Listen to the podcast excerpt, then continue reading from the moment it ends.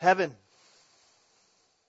I don't know about you, but I have, over the last month, thought much of heaven. In light of the way we have to live on this earth, heaven is a great thought. It, it, it conjures up all kinds of thoughts and even more speculations, really, about the future when we think of heaven. What will in fact, heaven be like? What can we anticipate in heaven? For some, the question really is does there even exist a heaven? Does heaven even exist at all?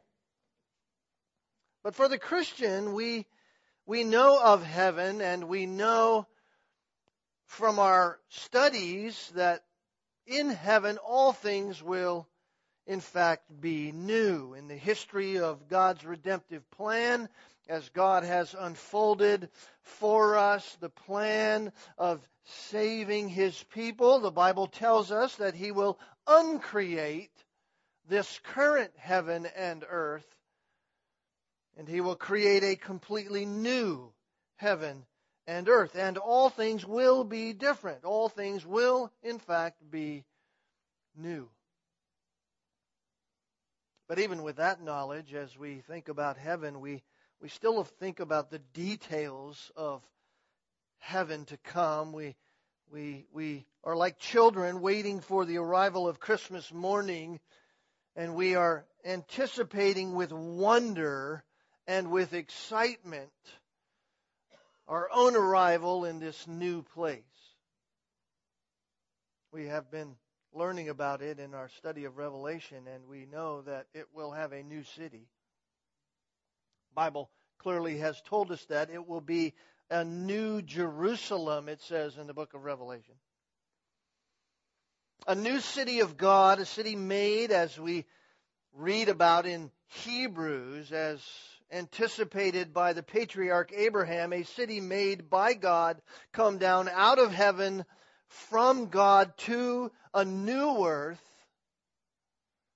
And so, in these final scenes of history in the book of Revelation, John is given a look at this city. John gets a glimpse of our eternal home.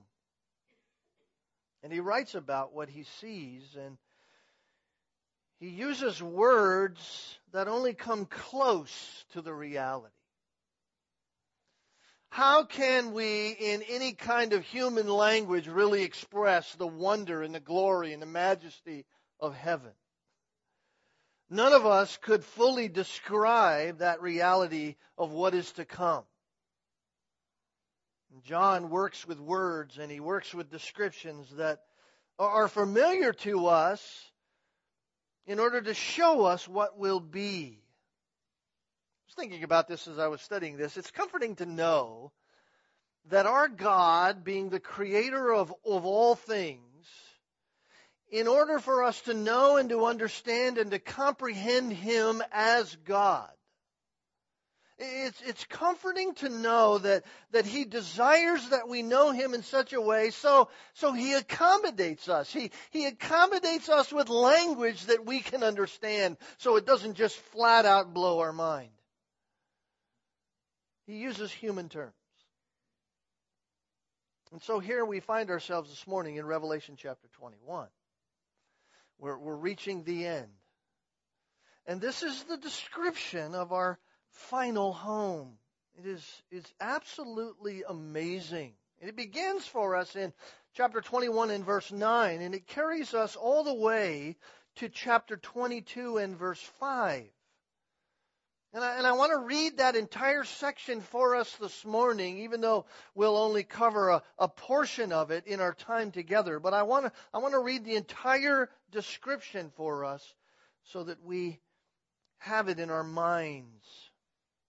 Beginning in verse 9, John says in chapter 21, And one of the seven angels who had the seven bowls full of the seven last plagues he came and spoke with me, saying, Come here, I'll show you the bride, the wife of the Lamb.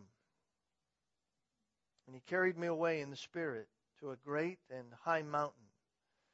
He showed me the holy city, Jerusalem, coming down out of heaven from God, having the glory of God. Her brilliance was like a very costly stone, as a stone of crystal clear jasper. It had a great and high wall with twelve gates, and at the gates twelve angels, and the names written on them, which are of the twelve tribes of the sons of Israel. There were three gates on the east, and three gates on the north, and three gates on the south, and three gates on the west. And the wall of the city had twelve foundation stones, and on them were the twelve names of the twelve apostles of the Lamb. The one who spoke with me had a gold measuring rod to measure the city and its gates and its wall. The city is laid out as a square and its length is as great as its width, and he measured the city with the rod fifteen hundred miles. Its length and width and height are equal. He measured its wall, 72 yards, according to human measurements, which are also angelic measurements. And the material of the wall was jasper, and the city was pure gold, like clear glass The foundation stones of the city wall were adorned with every kind of precious stone. The first foundation stone was jasper, the second sapphire, the third chalcedony, the fourth emerald, the fifth sardonyx, the sixth sardius, the seventh chrysolite, the eighth beryl, the ninth topaz, the tenth chrysoprase, the eleventh jacinth, the twelfth amethyst, and the twelve gates were twelve pearls. Each one of these gates was a single pearl. And the streets of the city was pure gold, like transparent glass. And I saw no temple in it, for the Lord God, the Almighty, and the Lamb are its temple. And the city has no need of the sun or of the moon to shine upon it, for the glory of God has illumined it, and its lamp is the Lamb. The nations shall walk by its light, and the kings of the earth shall bring their glory into it. And in the daytime, for there shall be no night there, its gates shall never be closed, and they shall bring the glory and the honor of the nations into it, and nothing unclean, and no one who practices abomination and lying shall ever come into it, but only those whose names are written in the Lamb's book of life. And he showed me a river of the water of life, clear as crystal, coming from the throne of God and of the Lamb in the middle of its street. And on either side of the river was the tree of life, bearing twelve kinds of fruit, yielding its fruit every month, and the leaves of the tree were for the healing of the nations. And there shall no longer be any curse. And the throne of God and of the Lamb shall be in it, and his bondservants shall serve him and they shall see his face, and his name shall be on their foreheads, and there shall no longer be any night, and they shall not have need of the light of a lamp, nor the light of the sun, because the Lord God shall illumine them, and they shall reign forever and ever. This is the description of our future glorious home. And it is almost self-explanatory as you read through the text. It, it, it, it's, it's almost as if you can't even really go into some kind of explanation as it is written. And John is describing it from, from three vantage points or three viewpoints. And I want to look at these three viewpoints over the next few weeks. One is the external view of the city. One is the internal view of the city. And then last is the eternal view of the city. So you have the external view, the internal view, and then the eternal view. And for our time this morning, I want us to spend our time on the external view. And just try to get our minds wrapped around what God is giving us here is by way of picture for us to see our future home in order to enhance our anticipation of our arrival there. Right? Colossians chapter 3 says, anticipate the coming of Christ. Anticipate the glory to be brought at the coming of Jesus Christ. We are to seek the things above. We are to fix our eyes on the things above. We are to set our mind to these things. And so God gives us this description, this incredible description that's beyond words really. We can't even explain it. And here it starts with this external view. Now remember that the great truths concerning our eternal state, concerning the time after the tribulation when we enter into the eternal state, they have already been presented to us here in chapter 21 in the first eight verses. Right? There will be a new heaven. We saw that in verse 1, and I saw a new heaven coming down. And then in verse 1, and a new earth. So part of the eternal state, there is this new heaven, there is a new earth, and then in verse 2, there is this new capital city. And it's within this new capital city in which God and his saints will dwell forever and ever. So already our new home is completely different than anything we have here. We don't have this place on this earth, and our new home on the new earth is really amazing to even contemplate. I was thinking about this that God would save any of us on this earth is amazing in and of itself. I mean, it's absolutely mind blowing that the creator of the universe, the one that formed you out of nothing, would actually condescend to you and want to have a relationship with you after you rejected him. So that in and of itself is simply amazing that God would desire to save. And had God chosen to save us, and had God planned for us to live on this earth forever without sin, as we have it, that there would be no sin even on this earth itself, that too would be a blessing beyond anything you and I could ever imagine.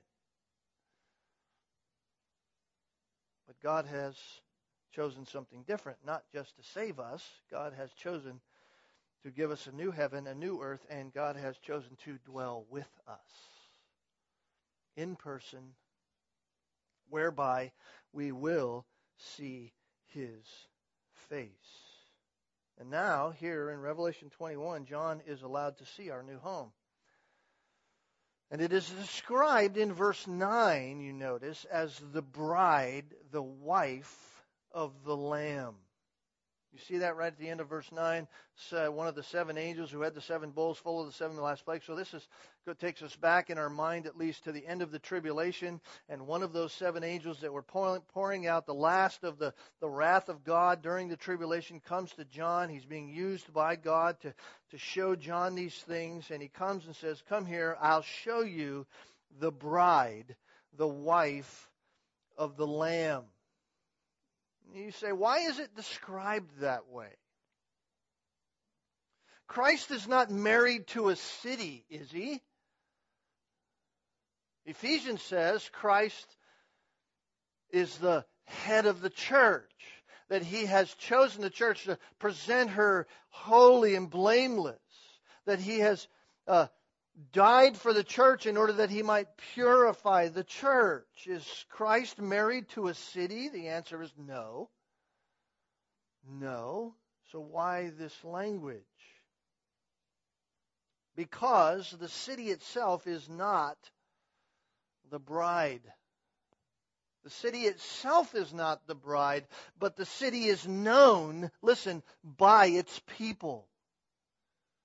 The saints are the bride. And therefore, this city, this new Jerusalem, is described here as the bride because the people of God dwell there. We dwell there. We are the bride of Christ. We are those whom Christ is sanctifying and drawing to himself in order that we would be in always holy, without blame. In other words, you cannot separate, this is what John is seeing, you cannot separate the people of God from this place of God. And so, just like in chapter 17, if we go back there just for a moment, when Babylon was being described, one of the seven angels had the seven bowls, came and spoke with me, saying, This is in chapter 17, verse 1. Here I'll show you the judgment of the great harlot who sits on many waters, with whom the kings of the earth committed acts of immorality, and those who dwell on the earth were made drunk with the wine of her immorality. And he carries John away in the spirit into the wilderness, and he sees this woman sitting on a beast full of blasphemous names, seven heads, and the woman is clothed in purple and scarlet and adorned with all these precious stones and pearls and all these things, with a golden cup of abominations, of unclean things, of her immorality, and upon her forehead a name is written, what? Babylon the Great, the mother of harlots, and the abomination of the earth. This woman and all associated with her are associated with Babylon. The name Babylon is associated with those people who reject God. So too, the John is seeing that same language, and we hear the same kind of language here in chapter 21. One of the seven angels comes, calls John, and he carries him away in the Spirit to see the wife of the Lamb. The Lamb, of course, is the Redeemer, our Redeemer, Jesus Christ. And the bride is all of those who have a relationship with Christ by faith. And the preeminence of that relationship here, as it is demonstrated, is demonstrated in the words, wife of the Lamb. This is the preeminence of that relationship. Based upon the grounds of our redemption in Jesus Christ through the blood of Christ, we, as His believers, as His people, we have a preeminent relationship with Jesus Christ. So we are here described by this intimate word, wife. What could be more intimate than the term wife? John is carried away to see the city of our inhabitants described as the wife of the Lamb. Turn for a moment back to Luke chapter 13. I just want to get this clear in our minds and show us this connection between the city and its people. In other words, you can't separate the city with the people who live there. And this whole idea of being that idea in Revelation chapter 21. In Luke chapter 13, Jesus Christ is weeping he is saddened in his heart by the rejection of the Jewish people concerning him as their Messiah and their rejection of that. And notice what he says about them in verse 31 and following. Luke chapter 13. Just at that same time, some Pharisees came up saying to him, Go away and depart from here, for Herod wants to kill you. And he said to them, Go and tell that fox, Behold, I cast out demons and perform curses or perform cures today and tomorrow, and the third day reach my goal. Nevertheless, I must journey on today and tomorrow and the next day, for it cannot be that a prophet should perish outside of Jerusalem. Verse 34, O Jerusalem, Jerusalem, the city that kills the prophets and stones those sent to her, how often I wanted to gather your children together, just as a hen her brood under her wings, and you would not have it.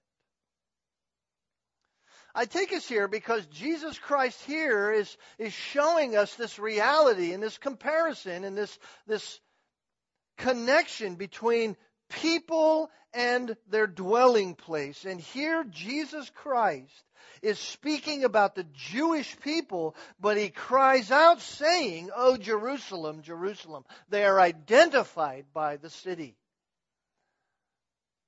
Jesus wasn't saying to the walls of the old city of Jerusalem at that time, Oh, you walls and you buildings and you structures, oh, how I wanted you, but you rejected me. No, he is speaking of Jerusalem as a whole in light of the people who dwell there. The representation of them was a representation of the dwelling place, and Jesus was saying to the people, You have rejected me. So the city was representing, in the words of Jesus Christ, those who had rejected him. And back in Revelation, that's the very picture we are getting here in Revelation chapter 21, when in verse 9 it says, I'll show you the bride, the wife of the Lamb, and we are shown the city, the New Jerusalem. Jesus isn't married to an edifice. He isn't married or, or connected with some, some edifice place, some building. He's connected with a people. And we are that people. So we're getting that same picture here in Revelation chapter 21 and verse 9. This is a real city. It is the home of the bride of Christ. And the name Jerusalem links it with all the people of God. It's linked with the city for which Abraham looked in Hebrews chapter 11 and verse 10, the city which has foundations whose builder and maker are God. And so here, beginning in verse 11, John begins to describe what is shown to him in terms that are familiar to us who live on this earth. Notice he's carried away, verse 10, in the Spirit to a great and high mountain and showed the holy city, Jerusalem, coming down out of heaven from God. He's, he's shown the dwelling place of the people of God. This is then first the external view of this city. The external view, and there, there are four aspects that I want to just highlight for us in this external view. The first is the overall appearance of our new dwelling place, the overall appearance. Then we'll look at the wall around this glorious city. And we'll see its dimensions and then its material. Its overall appearance, its wall, its dimensions, and its material. So, first, then, the overall appearance. Notice verse 11 I'll, I'll read from verse 10. And he carried me away in the spirit in a great and high, to a great and high mountain and showed me the holy city, Jerusalem, coming down out of heaven from God. Notice, having the glory of God. Having the glory of God. Can I just remind us in our Bible reading, in our Bible teaching, in our Bible study, don't, don't read verses per se, read sentences. You notice having the glory of God begins really with the thought in verse 10. That's where the, the period happens after God. So, so you can't just finish at coming down out of heaven from God and, and as if you're starting a new thought in verse 11 with having the glory of God. You can't do that. That belongs with verse 10. And so we read verse 10 and the first part of verse 11 and we see this idea of the glory of God. The first thing we need to realize about our heavenly home is that the glory of God shines throughout this entire city. It comes down out of heaven having the glory of God. Listen, that is no small or insignificant detail. The glory of God is his Shekinah glory, the, the, the glory of God that dwelt in the tabernacle as Israel wandered through the desert. It is uh, the, the, same glory that was in the temple of Solomon, the, the temple that Solomon built when God came and dwelt among his people Israel. It's the same glory that will shine throughout this new city.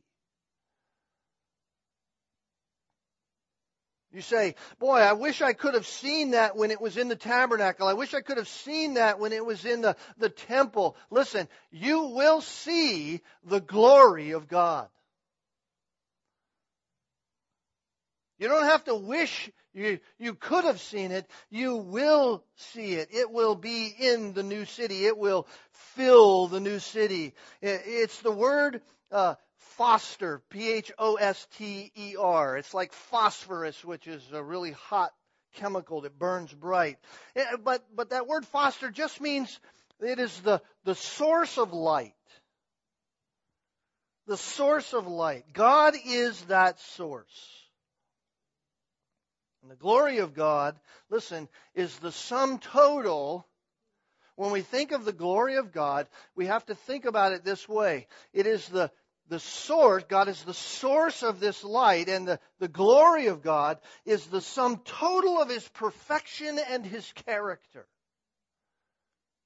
The glory of God is the sum total of His perfection in and through His character. In Exodus chapter 33 in verses 17 and following, Moses said, I, I want to see your glory.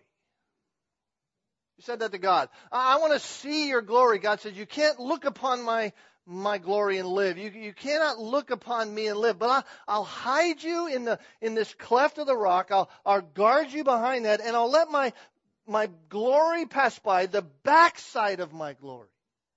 Now let you see a, a part of that. And in Exodus 7, uh, 33, 17 and following, what you read there is all the goodness of God, the very characteristics of God, the very character of God and His perfection is what passes by. So the city will be illumined by the very perfection and character of God. And so John says of this, notice verse 11, her brilliance was like a very costly stone, as a stone of crystal clear jasper. I hope you notice the difficulty John's having in trying to explain what he's seeing. He's using terms that, that we can understand. Her, her brilliance is like a very costly stone, and yet he's trying to, to, to, to use something to describe its brilliance that we might think is brilliant. The city is like a precious stone, a, a very costly stone, like crystal clear jasper. When you see those words, it's not that that's what it is, but John is seeing and trying to explain it in terms that we can understand. Jasper is, is quartz crystal. Quartz crystal. You know what that is in our world? Jasper. All you ladies who who are married, maybe some of you aren't, take your left hand, look at it, because right there in near that little thing on your finger is quartz crystal. Not cubic zirconia, quartz crystal. It's a diamond. It's all a diamond is, quartz crystal. The less impurities and the more clear a diamond is, the more expensive that quartz crystal is in our world. I've had the opportunity in my life to stop by a shop and spend some time considering the purchase of one of those quartz crystals. Some of you men have done the same thing. And I can attest, as you can, that the better they are, the more expensive they are. Right? So think of the best diamond you have ever seen in your entire life. I've been in the British Museum. I've seen the Hope Diamond. Not all that impressive, really, frankly. But think of the best diamond you could ever think of in your entire life. And listen, it appears like a dirt clod compared to this.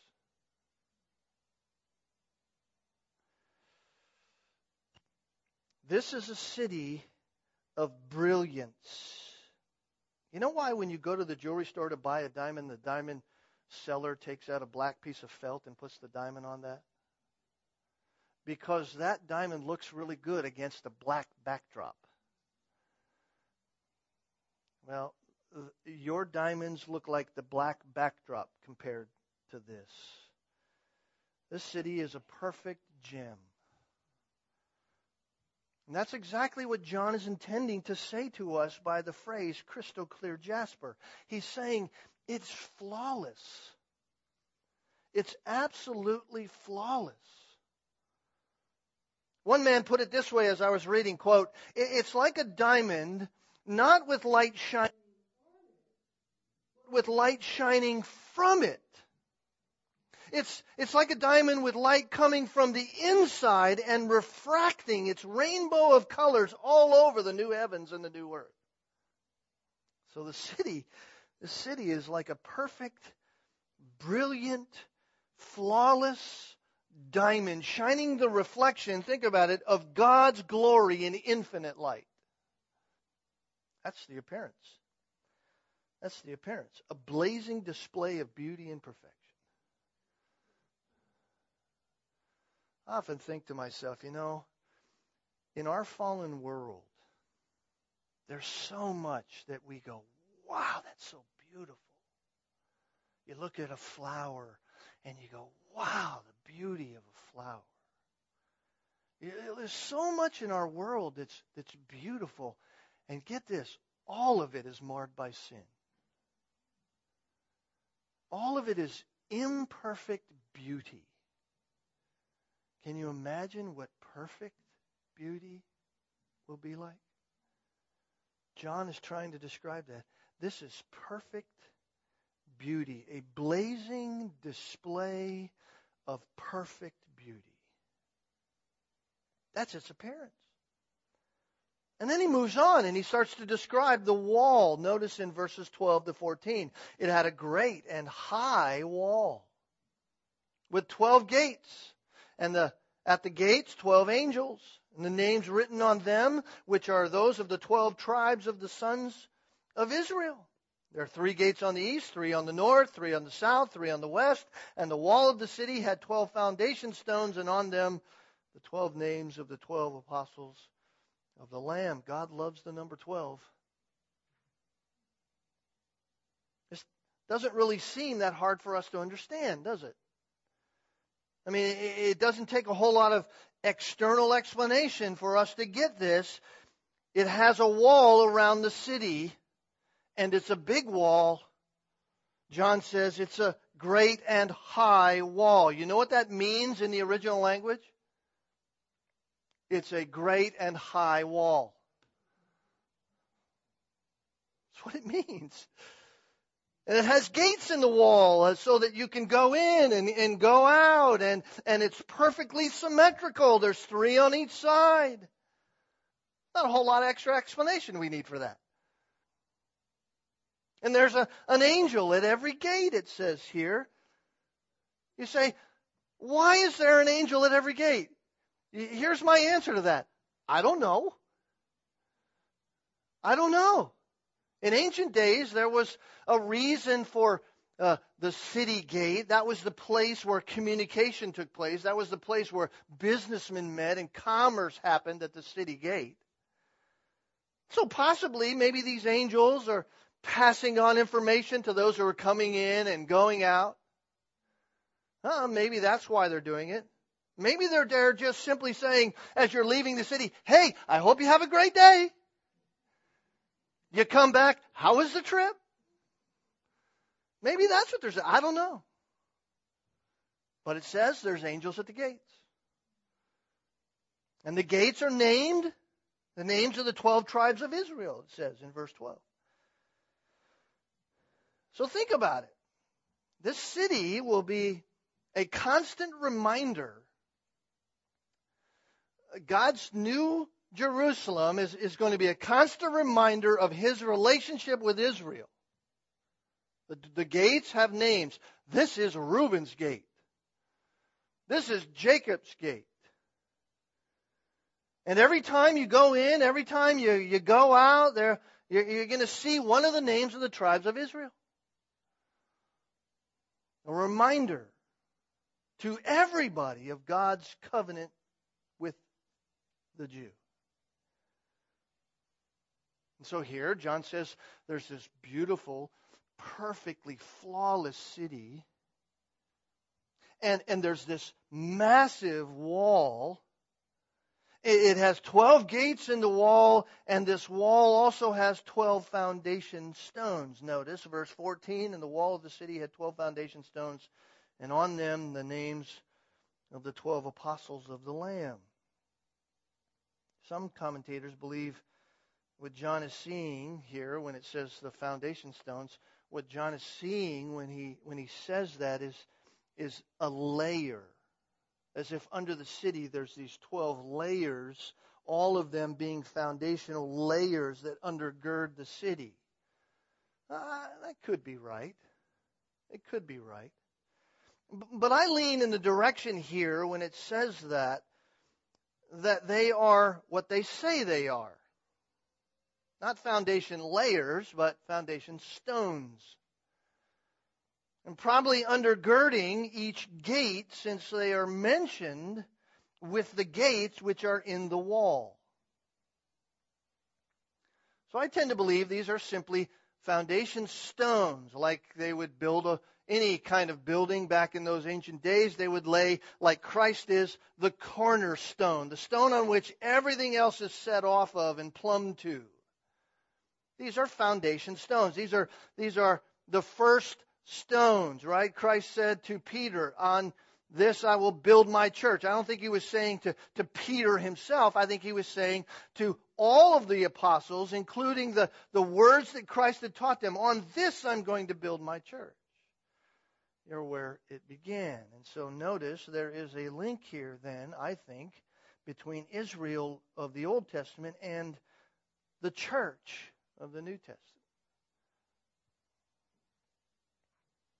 There's the names of the tribes of Israel over the gates, and there are the names of the apostles on the foundation stones undergirding the gates on which it is built.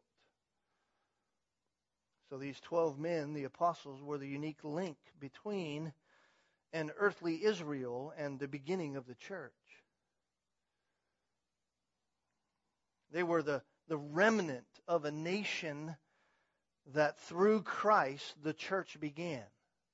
Right? The, the job of Israel was to bring, to believe in, in the Messiah and to bring that truth to the world, to the nations. And God used the apostles who were Jews to do that because the nation of Israel had rejected them. So, again, I think this is just yet another uh, uh, confirmation to us to say that every saint, those who are from the church age and those who are outside of the church age, or Old Testament and tribulation saints, are all citizens of this city. They are new and the old together. So John sees its appearance as this perfect, flawless, beautiful diamond surrounded by this massive gated wall 12 gates undergirded by 12 foundation stones. You say, well, how big is this city? How big is it? It's a great question. John gets the answer to that. Here's its measurement. We've seen its appearance. We know its wall. Now let's look at its measurement. Verse 15. The one who spoke with me had a gold measuring rod measuring the city and its gates and its wall. And the city is laid out as a square. Its length is as high as its width. And he measured the city with the rod 12,000 stadia, or, or 1,500 miles is its length, its width, and its height. And they're equal. And he measured its wall 72 yards according to human measurements, which are also angelic measurements. So the first thing that we see is it has a massive wall because this is a massive city. This is a massive city. The angel that John is with now takes this golden measuring rod, a rod which is just a, Uh, a tool for measurement in the ancient days, normally around 10 feet in length was the typical measuring rod. It was the the ancient tape measure, if you will. And we are told here that this city is a perfect square. But actually, it's a perfect cube. It's a perfect cube. Its, its length and its width and its height are equal. And in the ancient world, uh, that was the shape of perfection a cube. The actual measurement is incredible. It's 1,500 miles length, width, and height. Literal, 1,200 stadia, 1,200 furlongs. A furlong is about 600 feet. 12,000 furlongs comes out to be 1,500 miles. So this is a massive city.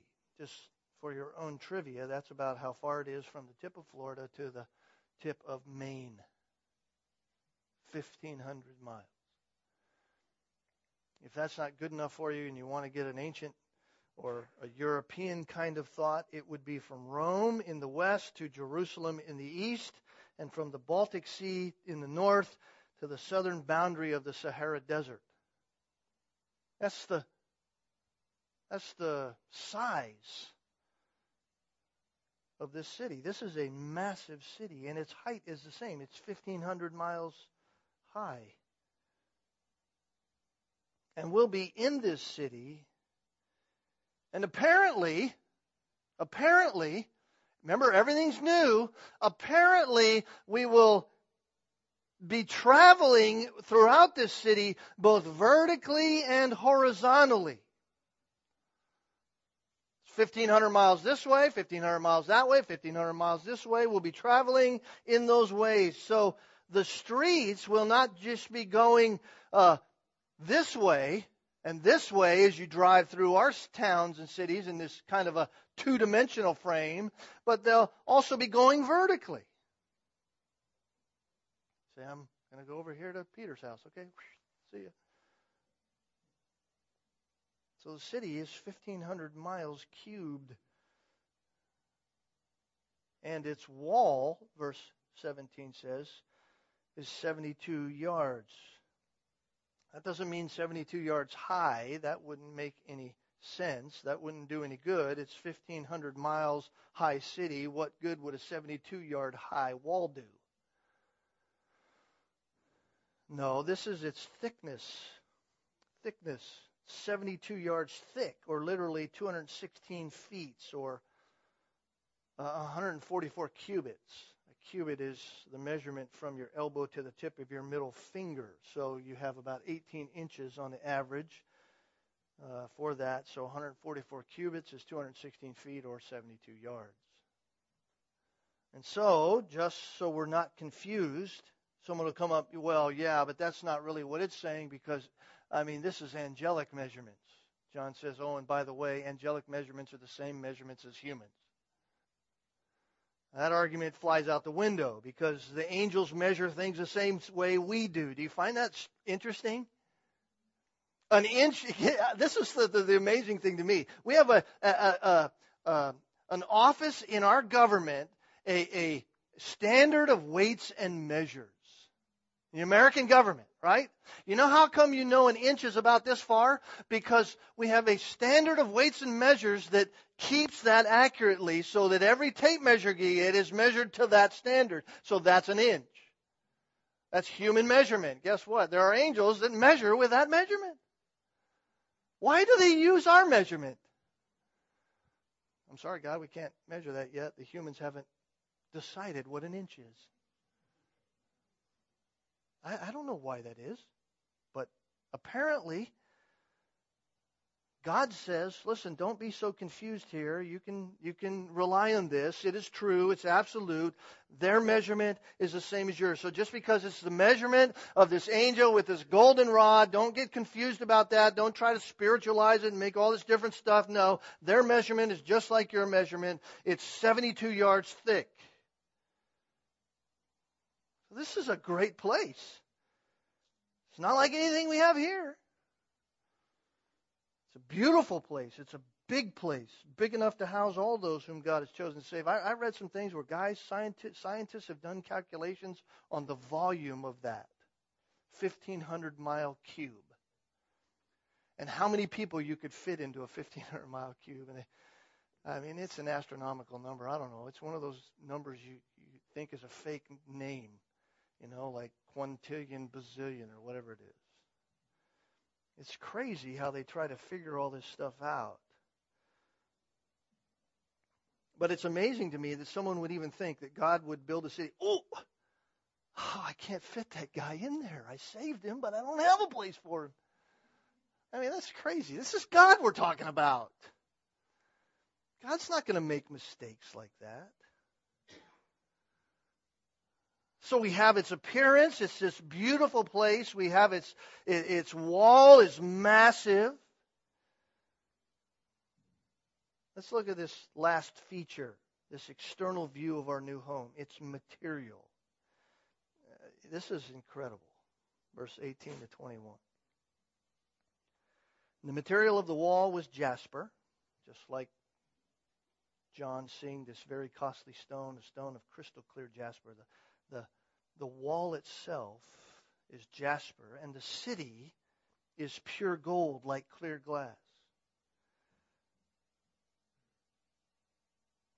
So, what John sees coming down from God, from what is the dwelling place of God even today, was this diamond like edifice because its wall is, is jasper. It's like a diamond of the clearest kind, and the city itself is the purest of gold. The best gold we have on this earth is still opaque. Ladies, look at your ring, look at your necklaces, look at your watch, look at whatever piece of gold you have. It's beautiful, but you cannot see through it. You cannot look at it and go, yeah, I can see the other side of that because you can't see through it because it's full of impurities. And those impurities, as beautiful as that gold is even today, dull its potential. But not so in the city built by God. Gold is so pure that it's like clear glass. Not opaque, completely transparent, without impurities, flawless. I, I don't even know what that's like. I know what glass is like, but I don't know what gold that's like clear glass is like. I, I, I can't even fathom that. And, and its foundation only adds to its overall beauty. Notice, verse 19 says, the foundation stones of the city wall were adorned with every kind of precious stone. So it seems as almost if the foundation stones under the 12 gates, as I take it, are adorned, each one of them, with all of these stones that we're going to look at. They don't need a lot of explanation. So if these are singular stones, then under each gate is, is one of these stones that's adorned, it seems, right here in the words, this foundation stones of the city wall were adorned with every kind of precious stone. So, so these seem to be covering all of them, much like maybe the priest's uh, chest. He had 12 beautiful stones in them, representing obviously the tribes of Israel. But here you have 12 stones. We don't know if they're representing that. It doesn't tell us they're representing that. Some have speculated that it represents that. I don't go there. But, but it seems that these foundation stones have all of these at least on it. Now, if these are foundational layers, then on every side of the cube, these would shine out. I think they're stones. And notice the first one, the first foundation stone was jasper. We know what jasper is. It's that crystal clear uh, stone of the wall itself. It's this best diamond around kind of stone. So whether eh, whether you take the foundation stone as a layer and there's a layer of diamonds, or whether you take the foundation stone as a singular and it's a singular kind of jasper stone in and of itself, or whether it's a foundation stone and, and adorned on that stone is this jasper, either way, it's still this remarkable, unfathomable kind of thing. The first is jasper, this best kind of diamond around. Then second, sapphire. Sapphire, of course, is brilliant blue probably my favorite of all the stones in the gem uh, area, sapphire. Blue is my favorite color. Third, third, uh, chalcedony. Chalcedony, this is, by the way, this is the only mention of chalcedony here in the Bible. It seems to be, at least when gemologists look at this, it seems to be a stone from from Chalcedon, which is in Turkey. And when that stone has been uh, brought up from the ground, that stone has a kind of a bluish green color to it. So you have this diamond like jasper, this pure diamond. You have this uh, sapphire, brilliant blue sapphire shining forth, and then you have this bluish green color uh, there as well. Then fourth, emerald. We know what emerald, bright green, bright green. Fifth, sardonyx. Sardonyx, uh, that's that's an onyx uh, stone. An onyx is a type of of material, and and sardonyx is a red layered kind of onyx. It has red and white mixed together. So you have this diamond, you have this blue, you have this bluish green, then you have the emerald bright green, and then following that you have this red and white kind of mixture going on. And then sixth, sardius. Most believe that sardius is this bright red color, almost like a ruby. Seventh, chrysolite, which is a yellowish gold kind of color. Beryl or beryl, uh, and if it's like uh, beryl today in the modern day, then it's yellow in color. Beryl is yellow, more of a bright kind of, uh, or, a, or, a, yellow uh, without uh, this gold kind of mixture in it. Ninth, topaz. Topaz is a deep, bright yellow.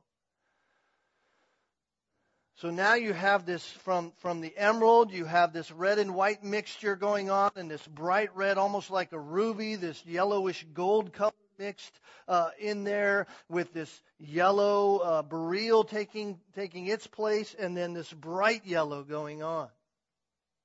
And tenth, tenth in verse 20, you have uh, chrysoprasus. Chrysoprasus. It's the only place, again, it's mentioned in the Bible, just like Chalcedony. And many believe it's a, uh, some kind of green. Why? Because the name itself means green as leek. Leek being a green vegetable. So it's green as leek.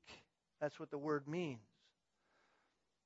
So many believe that's what this color is this greenish kind of uh, color, like a leek which would be more of a darker green.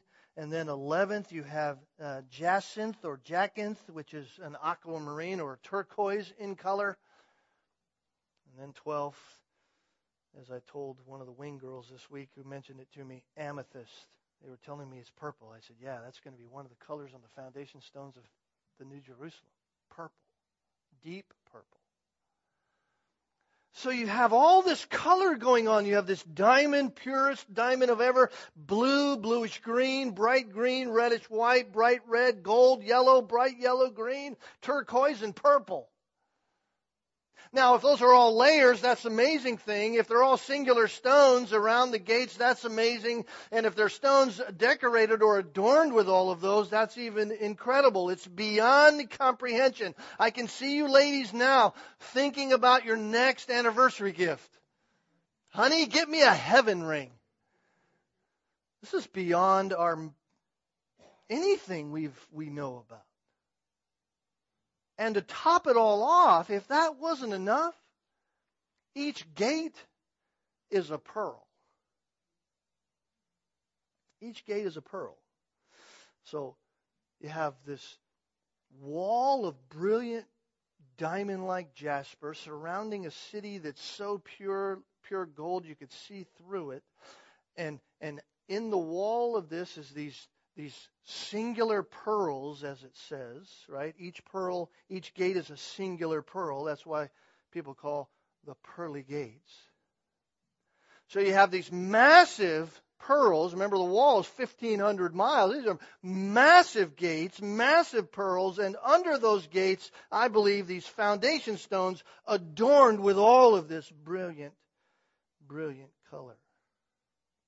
Indescribable indescribable. By the way, just a bit of trivia for you. Pearls were the most valuable of all the precious stone, stones in the Roman world. That's strange. Pearls. You say, why? Why would it be so valuable? Well, not, not just because they were beautiful, but because of the fact that in order to get a pearl, the thing that produced the pearl had to die in order to receive the precious stone of the oyster. Maybe, maybe, of course, this is just sanctified speculation, maybe that's why God uses them as his gates. God created them, after all. Our redemption, folks, our redemption demanded the death of Christ. So every time we go in or out of the city, we're reminded of the old covenant God made with Israel. We're reminded of the apostles that undergird the gates, which uh, we stand on their shoulders as part of the church, as well as we are reminded of the reality of the death of Christ for us. Maybe that's why.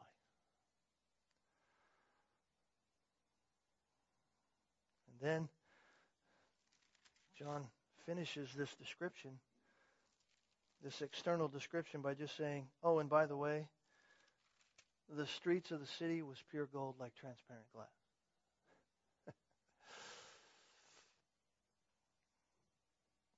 They'll be like the city of its, itself. They'll be pure, transparent gold. And all of it, think about it, all of it is reflecting the glory of God all the time. All of it is reflecting the very perfection and character of God in His glory all the time. So, heaven, our future home, what will it be like? It's difficult for us to put it in words that can describe it accurately. The light of the gold, the diamond transparent city shining through the diamond walls the glory of God illuminating it all and shining through it all. He is the source of all the light and through all of the colors of all the jewels that we saw, all of that forms a scene that's incredible to us. Boggles our mind. That's just the external view. That's just the outside. Next time, we're going to get to see the inside. And what a great, beautiful description that we have of that as well. And how appropriate it will be that we'll have a communion to celebrate the glory of our great Savior, who is the focal point of the inside of our new home. Well, let's pray together.